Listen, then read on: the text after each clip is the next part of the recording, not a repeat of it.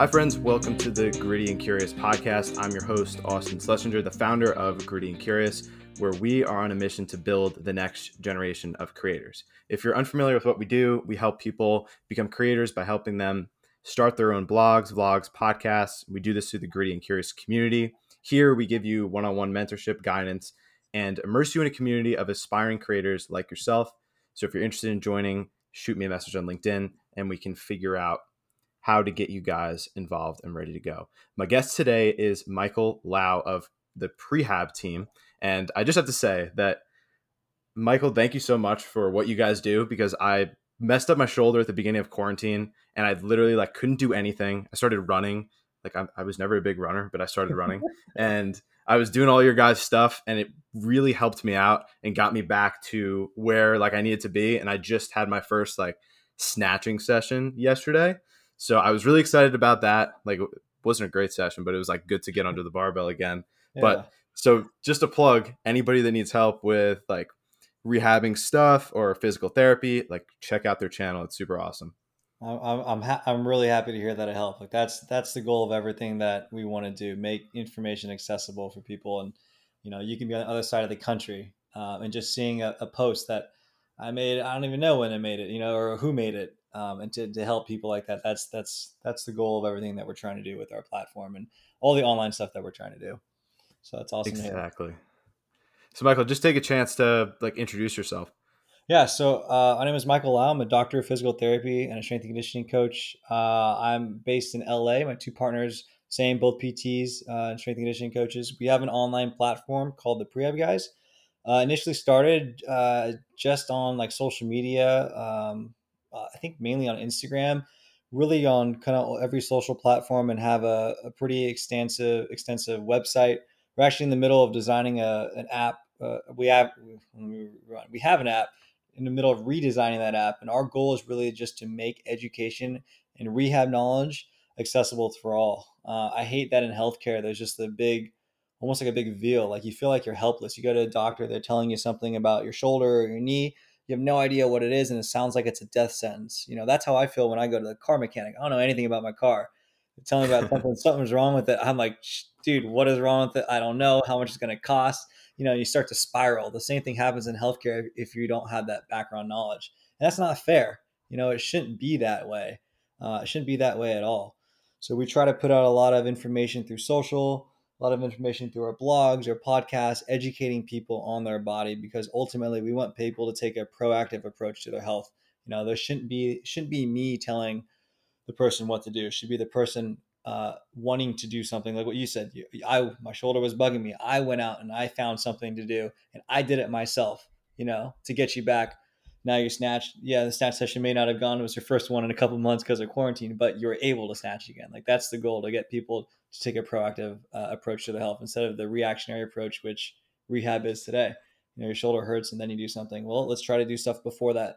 You know, before that happens, and that's really the message that we're trying to to spread as best as we can. I really like how you put that, and I I definitely agree. Like, healthcare is not fair. And growing up, whenever I was like sick or something was bugging me. Like I played a bunch of sports growing up. My dad was always the the guy like you could just figure it out. What you're gonna go to the doctor and they're gonna say, okay, like rest. Mm-hmm. And like ever since that, like my dad like ingrained that in my head. I've always tried to take a proactive approach on if I don't feel well or like my body is a little achy and like trying to take those like preventative measures instead of taking those like okay like taking the reactive approach to things. And I think everybody's like different and like some people need to be sat down and say like okay like this is what's wrong with you. Here's how you're going to do it. And other people are more proactive in saying okay like i understand. My shoulder's bothering me and i'm going to go out and find the resources to go and do this. Yeah. so how do you kind of differentiate between those two types of people? Like you guys have an awesome solution and there's so much information available like on your youtube and on your instagram and your podcast as well but like how are you targeting both of those people so i'll be i'll be honest with you while we want people to take that proactive approach as you said that there are people i don't want to say people the majority of people are not going to do something until it's been known that it's a problem for them like that's just that's just human psychology I, and i don't know what the best way is to change that i'll be honest with you But what we found is that the people that have had a positive experience through a reactive approach, like for example, take your shoulder for example. Wow, I my shoulder was bugging me. I found some exercises that really helped. Now I see the value in maybe doing a couple minutes or whatever whatever it is that you're doing a day to help my shoulder. Well, I had knee issues before when I was uh, squatting heavy or when I was uh, whatever whatever it may be. Maybe I should figure out and take the same mindset to my knee. So I almost feel like it's the reactionary approach that people get I'll say get into the system or realize the value in something and then once they've had that problem then they can take that same concept to other body regions. But it's tough like to to convince someone that they need to to do anything to take a new habit to read before bed to you know whatever it is people are going to start reading because they had a problem first and i think that's just human psychology and I don't know how to I don't know how to change that. That would be great if we could figure that out though. yeah, it's it's interesting and especially we were talking about this before. Like education is exploding online and it's there's so much information out there. You know, when I first I first messed up my shoulder, like I was I probably watched the first 20 YouTube videos. Like I was trying to diagnose it. I was like, first of all, what like what the hell is wrong with me? And I was going through Google. I was like, is my rotator cuff? Is it my labrum? Is it this? Is it that? And there's so much information out there. And I guess what advice would you give to someone? Okay, something's bugging me. How do I diagnose this? And how do I take the steps moving forward to kind of first help cure whatever's bothering me and then take the preventative steps to make sure it doesn't happen again? Yeah, so that's a that's a loaded one, and I I'll think I'll I'll take a rewind uh, on that. I think we live in this world now, like you said, where education is exploding and it's everywhere. But kind of like you said, I think there's there's too much out there. You can go down a dark hole, a rabbit hole, reading a ton of stuff, um, and actually perpetuating the problem that you may have. And who who's even to say that you have a problem? You know, I think the world that we live in now, no one wants to be in pain. Pain is a very normal experience uh, in in humans. It, it's how we evolutionarily survived, and we are almost babied to it more now to know like oh man every time i feel something something is wrong. You know what is it? Is it my joint? Is it my capsule? Is it my bursa like what is it? When it could just be pain is more than you know the the anatomical relationship between say a, a micro tear in a tendon and what you feel.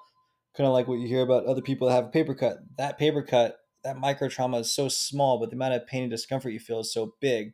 Whereas you have those other stories of someone like in the military, someone gets shot 20 times and still kills some four, uh, you know, four people or whatever and makes it back to the helicopter, but didn't feel a thing.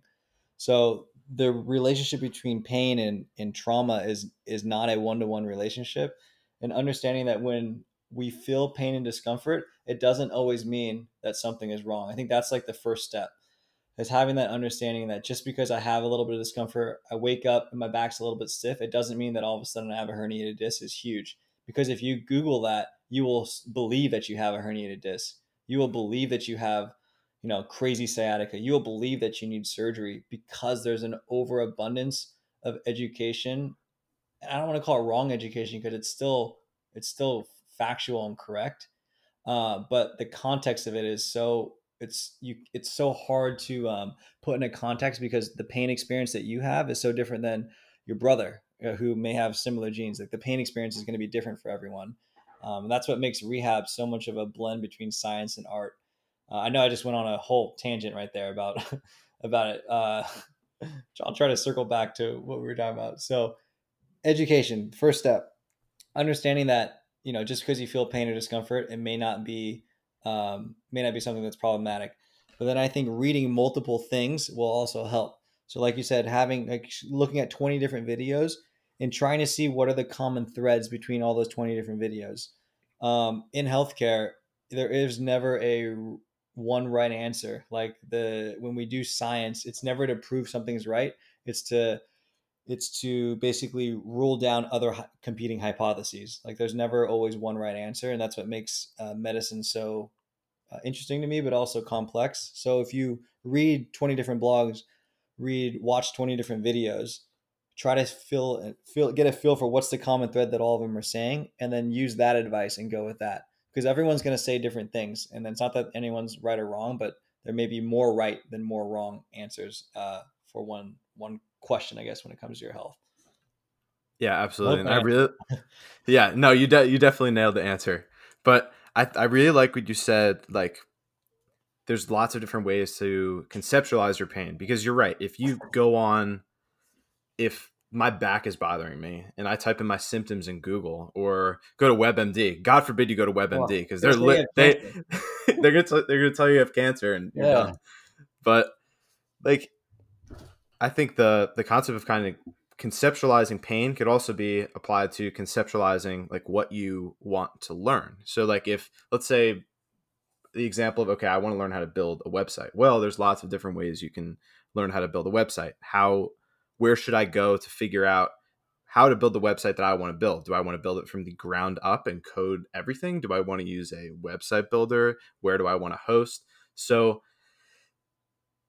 it's just kind of if the future of education is online and there's an abundance of information and people ultimately want to get to the answer as quickly as possible how do we how would you advise people to kind of conceptualize things and kind of find the information that's actually relevant as opposed to just diving into something and saying okay this is this is the way to do it. So just kind of i guess looking at a breadth of information as opposed to something specific. What are your thoughts on that? Yeah. Uh, I think I think it's going to be doing, you know, listening to things like what we're doing now, like recording a podcast and just trying to get as many different um, at least this is me, like listening before acting, you know, try to get as many different viewpoints on a topic uh, as you can before diving in and making that decision. Now I realize people want answers fast, and that's you know maybe we're understanding that oh I don't have the knowledge for this. Where can I go to to find it? And I that's kind of the question that we're going on. And I feel like it's it's whatever medium you learn best on. If you learn best with blogs, you know, read blogs. If you learn best through talking to people and uh, or by doing it yourself, there are some people that you know that don't even like to research it. They just like to go headfirst into it and learn from their trials and errors. Um, so trying to figure out what type of learner you are. But I just always a big fan of trying to get all the information as much as I can first and making some sort of educated decision meaning going to different blogs and reading their approaches because that one blog may say do the do the website yourself. Another blog may say go hire someone. Another blog may say oh wordpress is easy uh, you know start with that. And trying to get an idea what are the pros and cons of each of each but that's a that's a hard question and i don't know i don't know if i have the answer for you on that one yeah it's like it's like a black hole like you you can go into a specific blog or listen to a specific podcast and totally drink the Kool-Aid and just believe that whoever is writing this thing is is true and it's fact. Mm. So like I guess speaking to your point and using myself as an example again, you know, my shoulder was bothering me. I went on went on Google, I went on YouTube, I looked up Kelly Starrett, I looked up SmashWerx, I looked up you guys, and ultimately the solution was a, a conglomeration of everything. It was like, okay, like I took something from here, and then I took something from here, and that might just be me because like I I kind of enjoy the process of like coming up with the program and kind of like understanding how everything works. But I think that like that's kind of what people need to do, especially with all this information online and like the the varying opinions and like the concept of like fake news and fake information and most stuff is is true but obviously there's certain things that aren't true and you always have to take everything you're kind of absorbing with a grain of salt. Yeah. No i think taking a little taking bits and pieces and forming your own opinion is huge and you know bringing it uh, bringing it back to healthcare like that's you have to take bits and pieces. There is never one article or one yeah one article that is the truth it's taking uh, the conglomeration of all the different research that you read what you the patient you know feels and wants what my clinical experience is and blending it all together to make it to make an answer, which is kind of what you did for your shoulder. You know, take a little bit from a, multiple different people, and hopefully, hopefully the people that if you're looking for information have some sort of backing, like they're actually doing it themselves. I think is huge.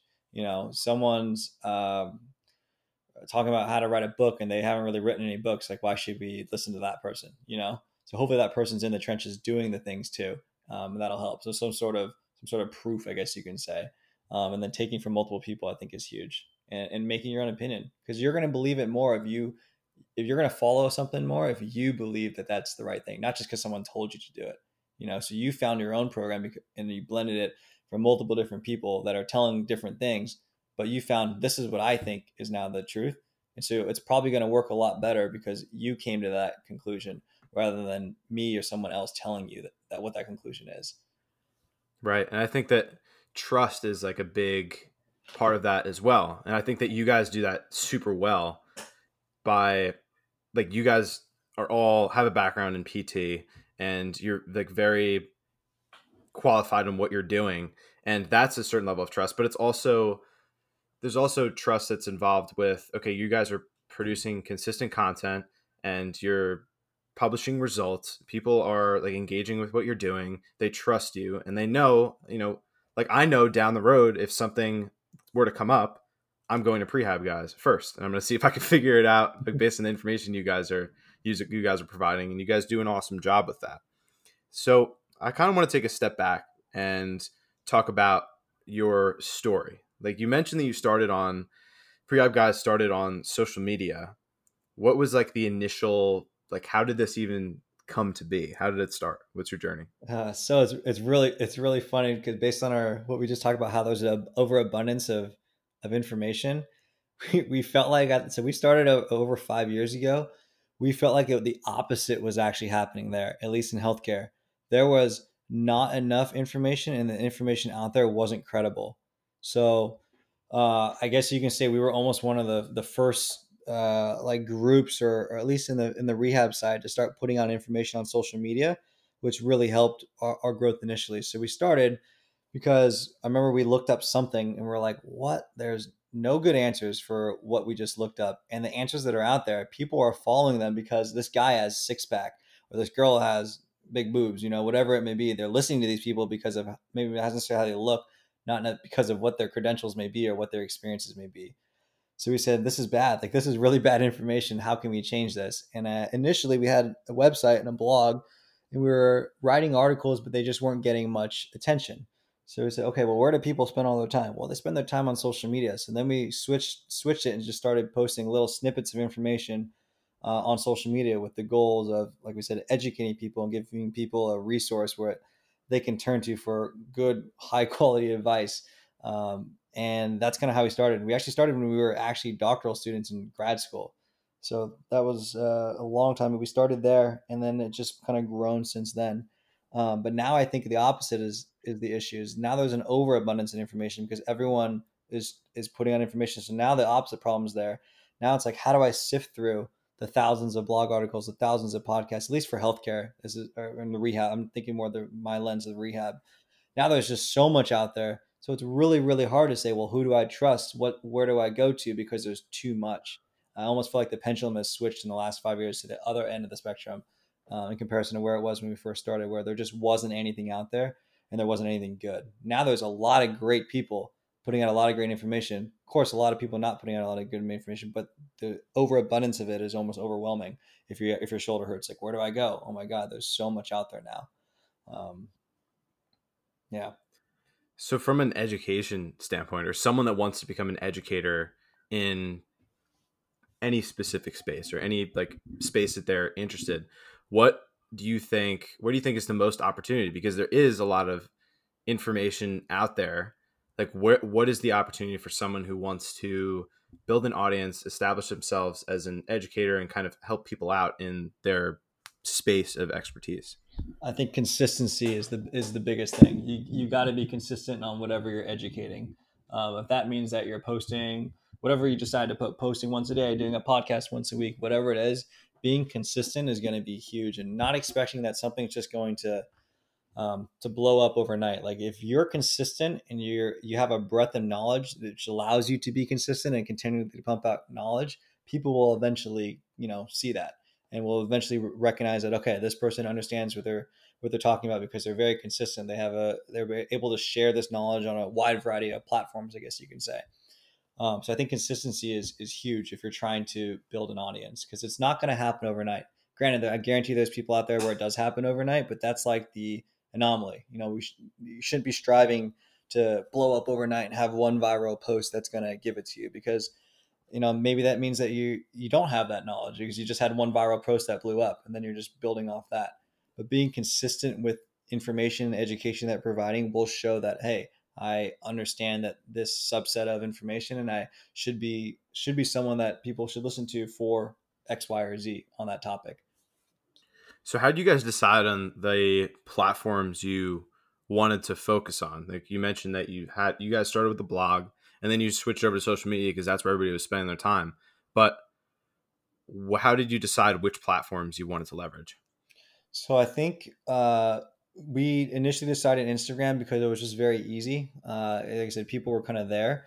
We've now focused a lot of attention on the blogs. Blogs, you're not limited by the character count that you're on Instagram. You're able to to actually include a lot more information on, on blogs. But it even goes back to kind of how people learn. You know, now we have now we're on like all these different platforms. We're trying to grow our TikTok. We're doing a podcast because we've realized that people all have their own way that they like to learn. Uh, I know me personally, I'm a blog guy. Like I like to read other blogs. Uh, Arash loves podcasts. You know, he listens to tons and tons and tons of podcasts. So that's his preferred method of learning. Um, so trying to meet people where they are, and if you have certain content, if you can uh, change it to fit the platform at hand, then you'll be able to have that same knowledge base shared on a different platform. You may be able to grab a different audience that only really likes to listen to things audio when they're you know cooking or cleaning, but aren't going to sit down in front of a computer and read a blog for ten minutes.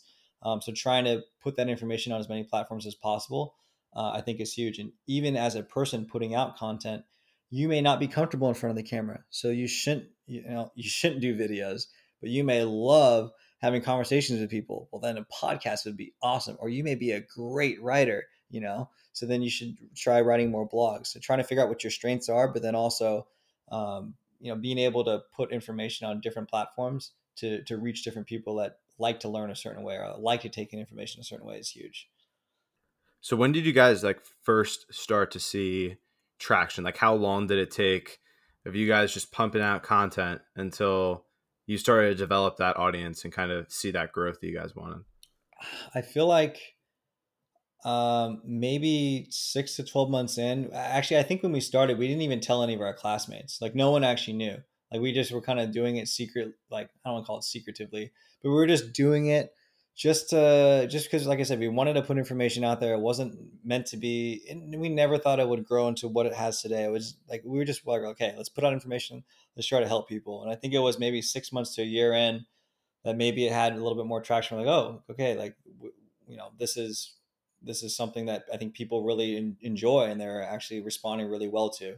And I'd say that point happened maybe six months in, and we're like, oh, okay, this is us actually behind behind this, and we're actually doing this. Like this is something that um, we're going to spend a little bit more time and effort on. Because again, like I said, we were we were students at the time, so this was like we were doing all of our studies, and this was like an additional. Like, okay, let's stay late after class and let's film these videos. let's go on the weekend to the gym and do these let's read some more research on this topic and try to put an article out on it. Um, so I was very much on the side at that time, and I think yeah, about six months or, or so, I would say. So when did you start to realize like, hey, we can start monetizing this, and what was that process like? I be honest, we didn't even have the thought of monetizing it for at least three to four years. Um, it was always it's and it still is.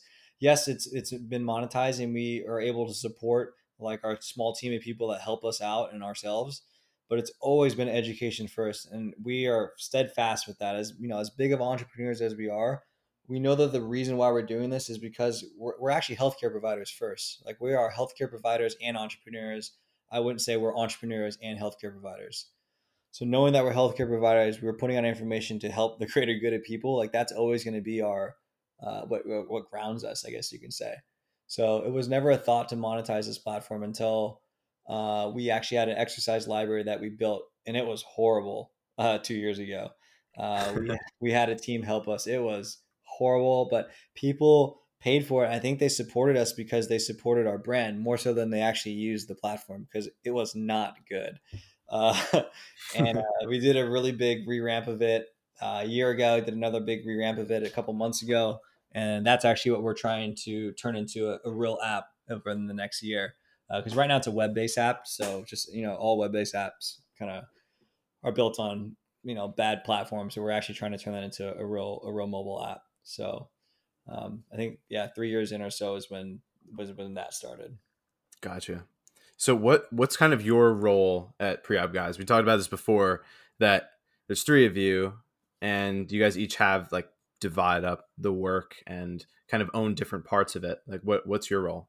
Yeah, so my main role is all a lot of the technology stuff. So I run the whole website. I run uh, all the CRM, and I just do all the really all a lot of the technical stuff. All of us uh, contribute to the content that is seen, like on social, to the to the blogs, to the videos, to the YouTube episodes. That's kind of like the okay. We're all a little bit a part of that, uh, but like the majority of my time is spent uh, making sure the website's running, making changes to the websites, changes to emails, a lot of the email stuff. Um, whereas Arash, for example, he handles all the social. Like we were talking earlier, like if there's a post, I will have no idea what post it is. I designed the post, but I probably designed it a month ago, you know, and now it's in a queue and Arash is choosing like when should we show this post versus when should we show this post. Um, and Craig, for example, does almost all of our programs. Like we, so we all contribute to writing the program, but there is so much back end work, like so much back end work that takes to creating an Excel spreadsheet and turning it into like an actual program and an app. So uh, Craig handles all that. And again, like a, a program that I wrote probably two month and a half ago, ankle dorsiflexion, just got released this or last week.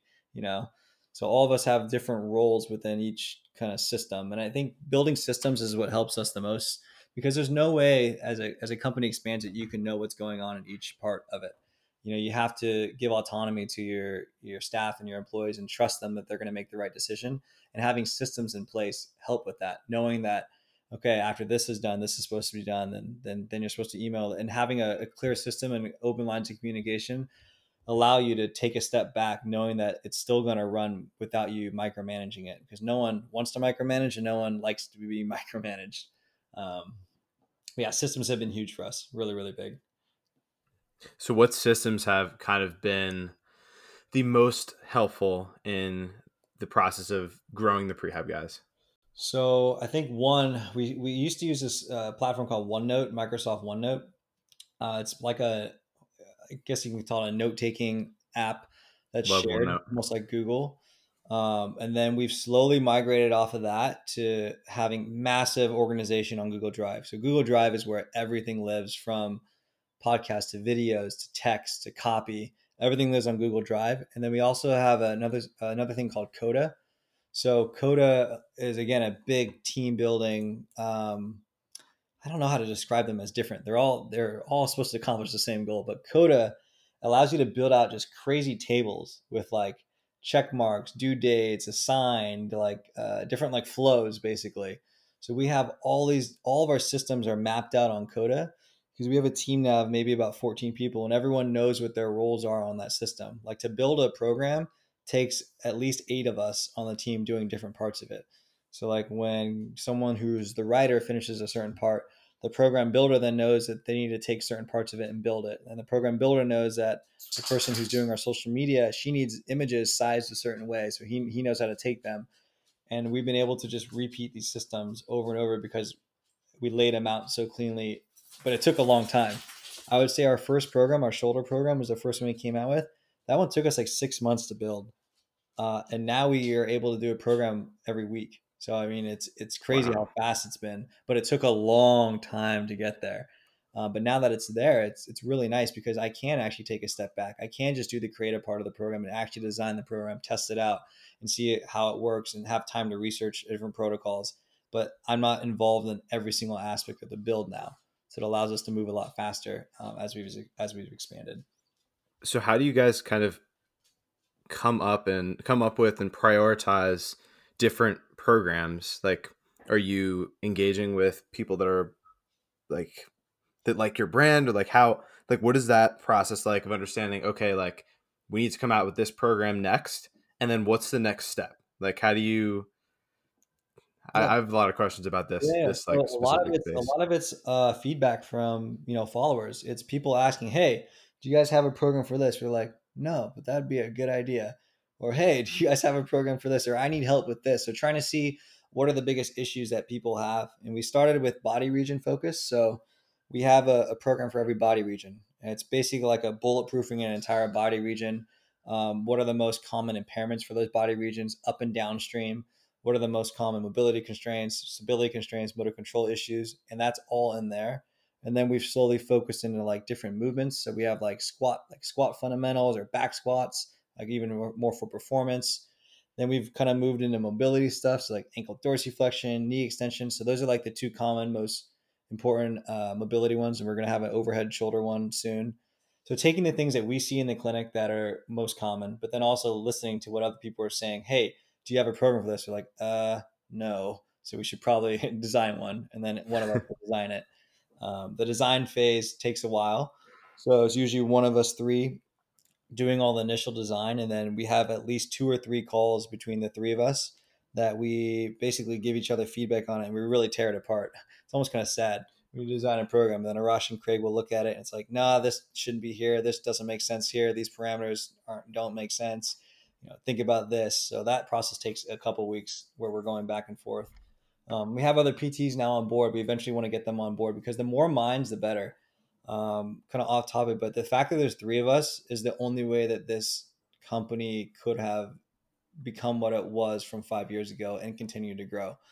Uh, having multiple people on the team is, is huge. You know, having someone to bounce ideas off of and someone that's more aggressive and then someone that's less aggressive to counter off. Like, so we're not just doing crazy things. We're not doing anything, you know, not pulling the trigger on anything. Um, I think it's huge to have to have a team and to, trust each other's opinions. Um, it's, it's been it's been absolutely vital to our growth.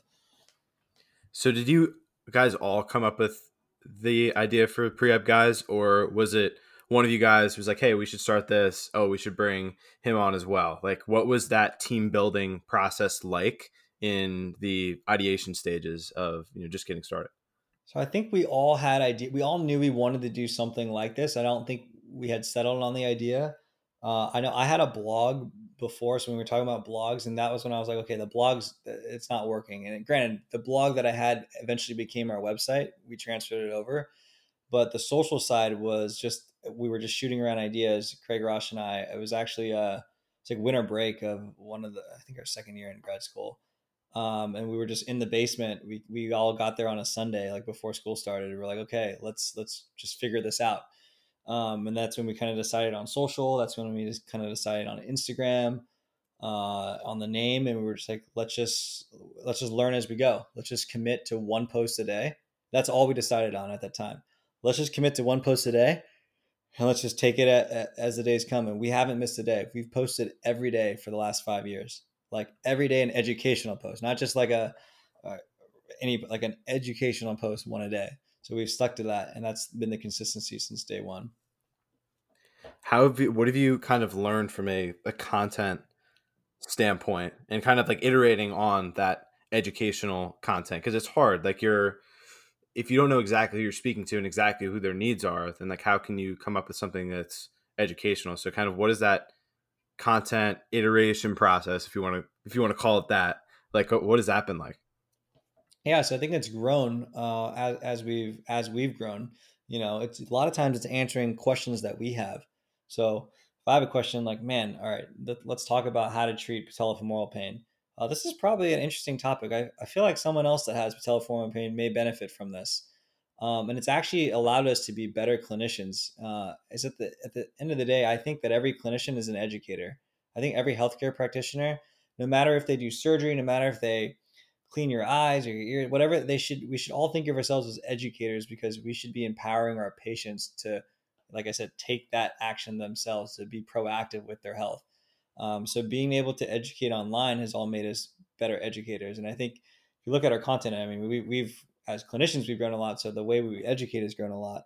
And i think always being able to put the information that you're uh, putting in an educational format thinking of who that person is. So while we may not have known who we were speaking to we knew that the target audience was a patient. Like okay so what questions does a patient have when i explain what patellofemoral pain what are the common questions that they're going to have for that and being able to answer it and thinking it from a patient? So what we always said was when we talk to our parents or we talk to our siblings or we talk to a fr- family friend from home and they're like what do you mean kneecap pain? Like what are those questions that we're going to get? That's how we would try to write our answers because we had to you have to think of it's easier to think of someone that you know. How would uh, gary like what would gary ask me? You know like try to think of that um, that's how we've always done it thinking of it like a patient or like a family or relative basically like i don't understand michael okay well let me that means i need to explain it better you know, practicing on them. Yeah, it's almost coming up with like that avatar of the the specific person that you're kind of trying to target. Yeah, exactly. So, how do you how did you guys kind of understand what your strengths and weaknesses were and divide up the work in a way that would allow you guys to grow very quickly because it's like it's hard to kind of identify what your weaknesses are, what your strengths are, especially you have three people. So kind of what is that what was that collaboration process like and then kind of how do you divide everything up? trial by fire and trial by error. like I think everything we've done has been, oh hey, that's a good idea. Let's try it.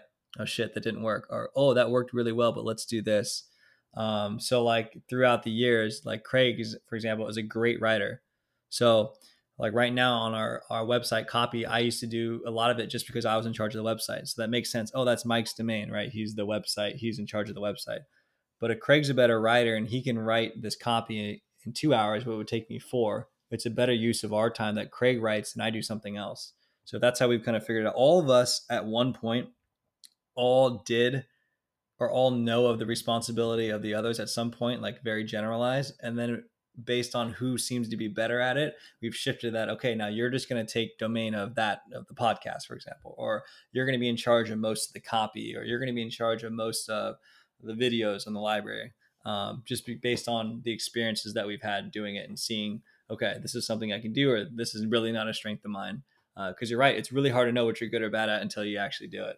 So I think doing it and, and then adjusting on the fly uh, is huge. So, do you guys have? I mean, you mentioned that you've been posting every day for like since you guys started, but do you have a like content calendar? Like, how do you schedule all this stuff out and kind of collaborate on different like content ideas. Yeah, so we we do now. That's actually been a big push for us this year. Surprisingly, we did not before. So we all knew what days we were responsible for posting on social. We all knew what days uh, or what weeks we do a blog a week we were responsible for. Uh, and now, of course, we have a lot of other things that come out on a, a schedule. Um, but it was very random and it was hard and it was it, it, wasn't as clean as it was now. Whereas now it's much more organized. Like a, there could be a topic uh, that we have throughout the week. So that's been huge for us having a, a, content calendar. It's basically a calendar that we have on, on that Coda system that I was telling you about, uh, where we can lay out different posts that it now makes sense from Monday to Tuesday to Wednesday or something like that. It's not just random posts here and there. Gotcha. So it seems like you're like a, a big systems guy. Like, what are your favorite oh, productivity huge. tools? huge systems guy. Uh, Dude, me, me too. Like I, I just, I, I don't think I'm that, um, what's the word? I'm not a random person. I'm not like I need like regimented systems, or I just feel like I'm just out of whack, completely out of whack. Uh, so, feel like I'm talking to myself. Yeah. Uh, for so for communication, Slack is huge. Uh, we were we were uh, what's the word? we did not want to transition to it. I think like a year, a year and a half ago, when this other company we worked with was like, "Oh yeah, we're on Slack." We're like, "Oh, this looks like too. Much. This is stupid. This is way too much." So Slack is huge for communication. Like I think that's huge for us. Um, having a calendar is huge for me. Like I need to know what's going on each day and when, and I need to know what I'm doing and ideally consistently. So like right now with my clients, uh, I've been trying to switch majority of them over to some sort of consistent schedule, which typically it's how it is, uh, but it hasn't been that way since everything COVID has started. So I know I have this girl now at 8:30 on this Friday, and I had this guy at 11 every other Friday. So trying to have some sort of consistency in my schedule uh, has helped me from a productivity standpoint. Coda, like you mentioned, is also big. And I realize a lot of the things that I'm mentioning too are because we have a team. When it's just one person, it's a lot easier, in my opinion, to stay organized because you have your own like you have your own way of doing things that makes sense to you, like in your brain. You know how it works. But the moment you start integrating other people into it, you get, you realize, oh shit, they think a lot differently than me. So how do I develop? How do we stay in communication and have good systems where your way of thinking of something or what's you know what's good organization for you actually works for me and that's where things like the coda that you mentioned in slack are really nice because everyone can see the same thing and you can build it in a way that everyone knows what they should be doing or everyone knows where they're at in this audit or um, whatever it may be yeah i mean it's it's been tough like for us so far like we we've been using notion to kind of keep ourselves organized and i I love Notion. I just started using it at the beginning of the quarantine period because they made it free for students. Oh, so I I started using that. It might it actually might be free for any individuals, but when you add people to the team, then it's tough. But like there's so much stuff you can do on there. And I totally agree with you. Like if you're like an individual, like I I always have stuff in my calendar. Like I like looking at my day and kind of knowing, okay, like this this is what's going on and um, you know, just knowing what what's going on in my day. And like like I mentioned before, I'm a big systems guy. And if I if I'm doing anything repetitive, like I, I like to write it down. Like in terms of the podcast, my introduction is pretty much the same every time. My mm-hmm. conclusion mm-hmm. is the same. And there's different variables. Obviously, the guest changes, the contents of what we're talking about change. But if you can kind of systemize things, just makes things so much easier. Yeah, I'm looking up Notion right now. It's basically the same thing as Coda. I'm looking at how it looks. It looks like the someone from one of the teams said, "I'm starting my own." it literally looks the same different little logos and everything. So yeah, things like this are huge. Like uh, you need, uh, we used Evernote at one point. We didn't really catch on to that too much. Um, like I said, OneNote was something we used for a while. Um, but yeah, you need to have these organizational things, uh, especially as a business grows, uh, and things will just get lost. Like you'll just forget. I mean, I will forget things at least. So I need them written down, like you were saying. It has to be written down, or it didn't happen. Basically, it's not my calendar. It's not happening. what do you guys do for like to dos or like daily tasks? So each of us have our own, and it's really weird. We've I've actually found that the Note app on uh on uh my uh, was it like iCloud works best for me because I try to keep it somewhat organized uh, where it's not too many to do lists, um, and it's just like a quick reminder to do something. Um, whereas like the big systems to dos are all on Coda. Like uh, like I said, like the program to build a program is like eight different people. Like that whole system and like where we're at in the to do would be on Coda because it's just it's a lot more. Whereas like okay, I need to respond to this person, I need to figure out this logic, or I need to go to CVS. Like I'll, I'll just use the Note app on um on uh, my phone just because it it seems it seems like it syncs faster. I know for me when we were on OneNote, there'd be times when I had written it on my laptop, but I don't know why it's not syncing to my phone. Um, so I, I, hated that. Whereas I haven't had any of those issues with the Apple one. Like if I write it somewhere, boom, it's there. Yeah, I've like I there's there's certain times I'll do like the reminder app on on yeah. Apple, or then I'll do like if I'm like in a meeting or I'm talking to somebody, then like the Notes app, quick like to dos. I've also tried Google Tasks. Like there's there's so many of them. Yeah. The hardest thing with these, like especially it sounds like you're a systems person too, is understanding what the system is. It takes so long for you to actually like real, you know what I mean? Like understand it where you can take advantage of it. And I'm like so adverse to, to switching because now I'm comfortable, right? Now I'm comfortable with what systems I have. I'm like, well, I don't want to switch. Even if Slack is really amazing for a year, we were like, screw Slack. We're not, we're not going to that thing, you know, but now that we're on it, like, why didn't we do this earlier? This is amazing. Mm.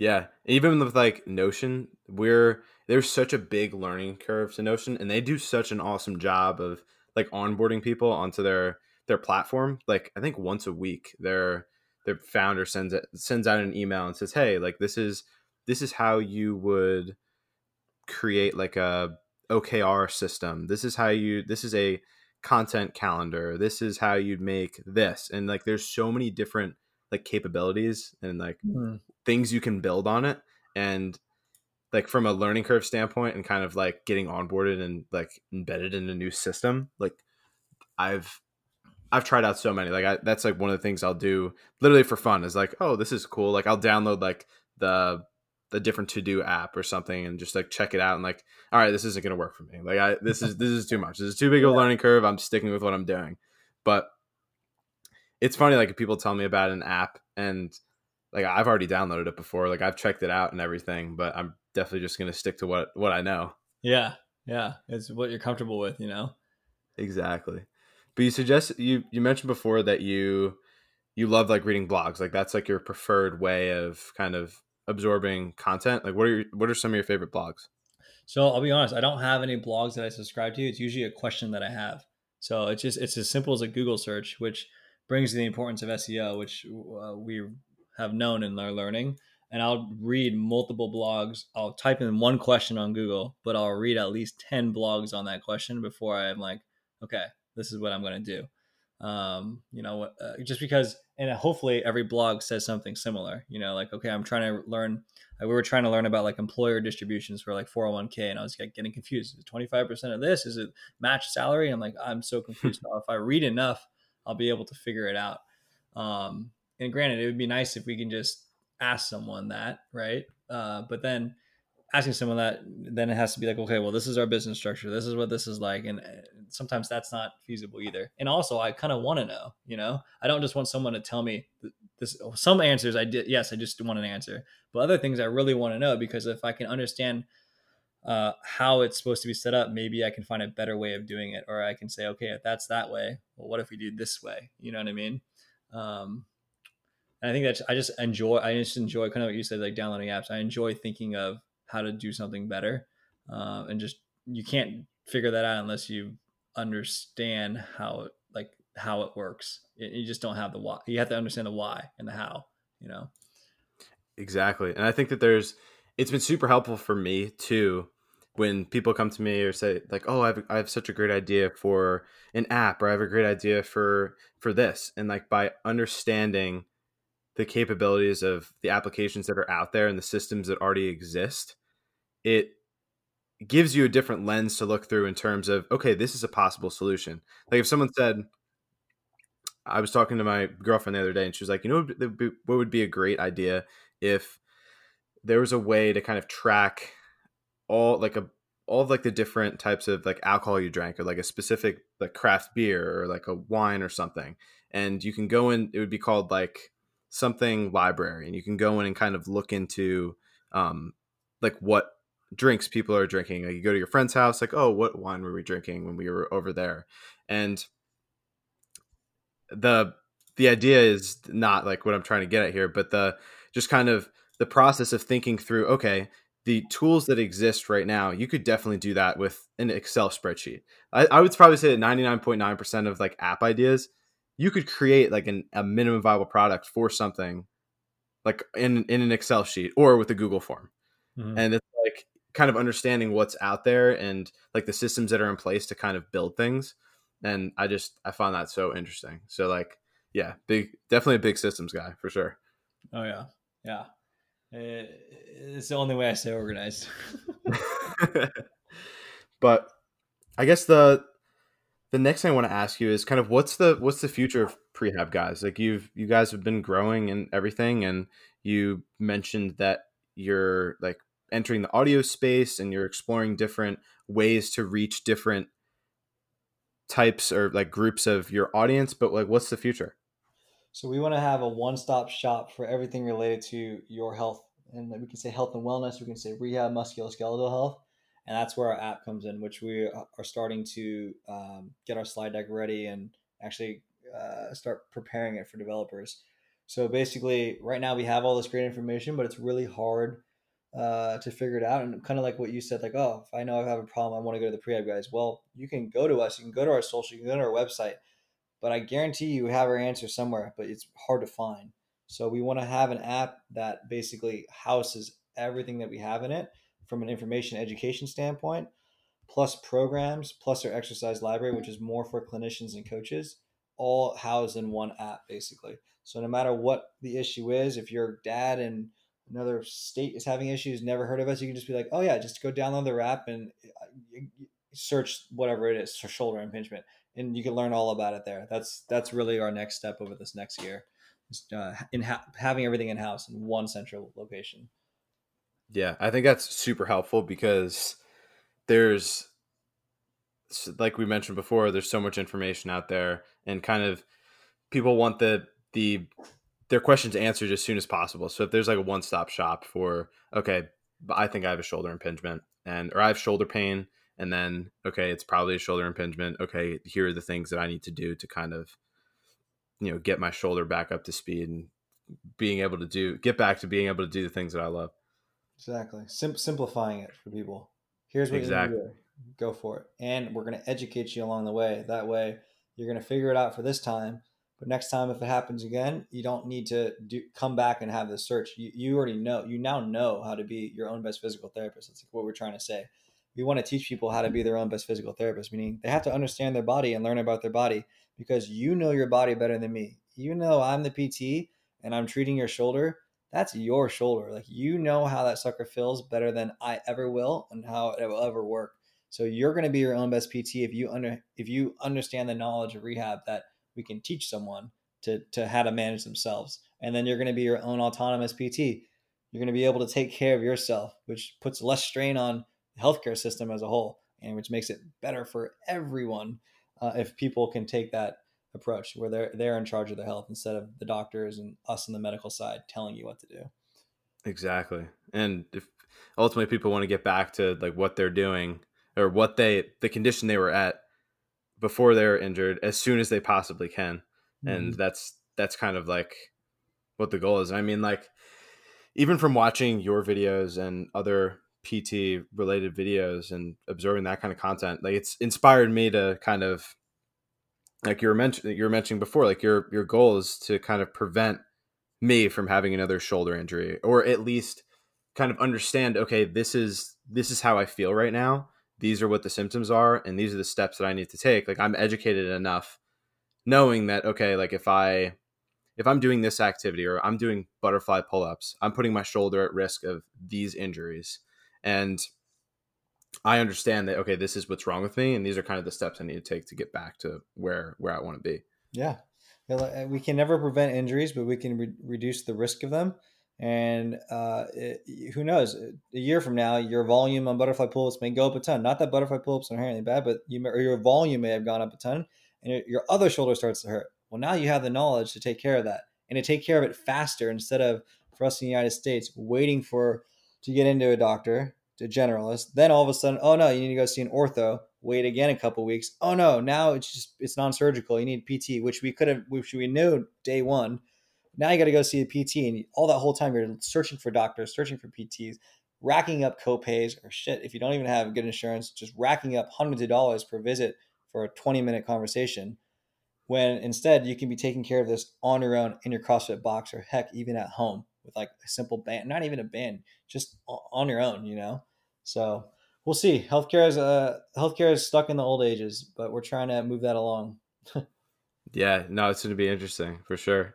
So what's what's your kind of like preferred training? Like I know that you like mentioned before that you're into strength training, but like what's your like what's your workout regimen looking like right now?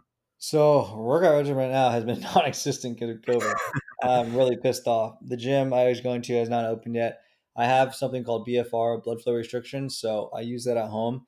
It's basically putting a tourniquet, like a medical tourniquet, on your arm or your leg, and you exercise using really light loads. So I'm body squatting with like my tool chest, which is like 25 pounds, and I'm ba- and you get the same benefit as heavy lifting when it comes to hypertrophy. Strength, not so much. I actually did a 10 RM test uh, a couple weeks ago. I lost a little bit of strength, but I was surprised like at least it's a little different the 10 rm but like calculated it means my 1 rm only went down like 40 pounds and i haven't back squatted in three months so um, it's pretty awesome but yeah right now it's non-existent. Like you said everyone in the world has picked up running. I run like once a week. Uh, i'm getting into tennis again. You know i play that once or twice a week. Uh, a lot of body weight stuff a lot of bfr i, I miss being under the barbell 100% dude me too. I, i'm so happy that literally like right before quarantine started um, me and my brother like invested in some nice like rogue plates. We built out like a, a platform and everything, and like oh nice. It's so funny. Like we were having, we had like a crew of guys in our neighborhood that were coming over, and we were working out every day. And then everybody, COVID got really serious, and then like it was weird for me and my brother to be working out in the gym at the same time, and it was just, I mean, it's it's been crazy. It's been so crazy. Yeah, it's been really crazy. yeah. Well, I guess the the last thing I want to ask you is, what do you think it mean? What do you think it means to be gritty and curious? Hmm. What do I think it means? I think it means that you will keep looking for an answer. You know, that's the curious side of it, and the gritty side of it is that you're not going to take one. You're not going to take one answer, and and that's the the whole truth. You know, I don't think there is a whole truth for anything. I don't, I don't think there's a hundred percent for anything in life. There's bits and pieces of it that form what our opinions are going to be, but there is no universally one right answer. So, you know, continually being curious, searching out, uh, searching out you know objective information and then being persistent with it the grittiness out of it uh, i think that applies to just everything in life no matter what you want to improve you got to be curious about it and then you got to keep striving to get better at it because you're never going to be the best like there is no the best you know like you can always get better i love that well, Michael, thank you so much for coming on the podcast and best of luck with everything moving forward. Appreciate it. Thanks for having me on, Austin. You have been listening to the Gritty and Curious Show, where we have conversations with gritty and curious people. If you enjoyed this show, you'd be the best if you subscribed, left a rating, and wrote a quick review. By doing these things, you let me know that you're listening, and it inspires me to keep creating. Until next time, stay gritty and curious.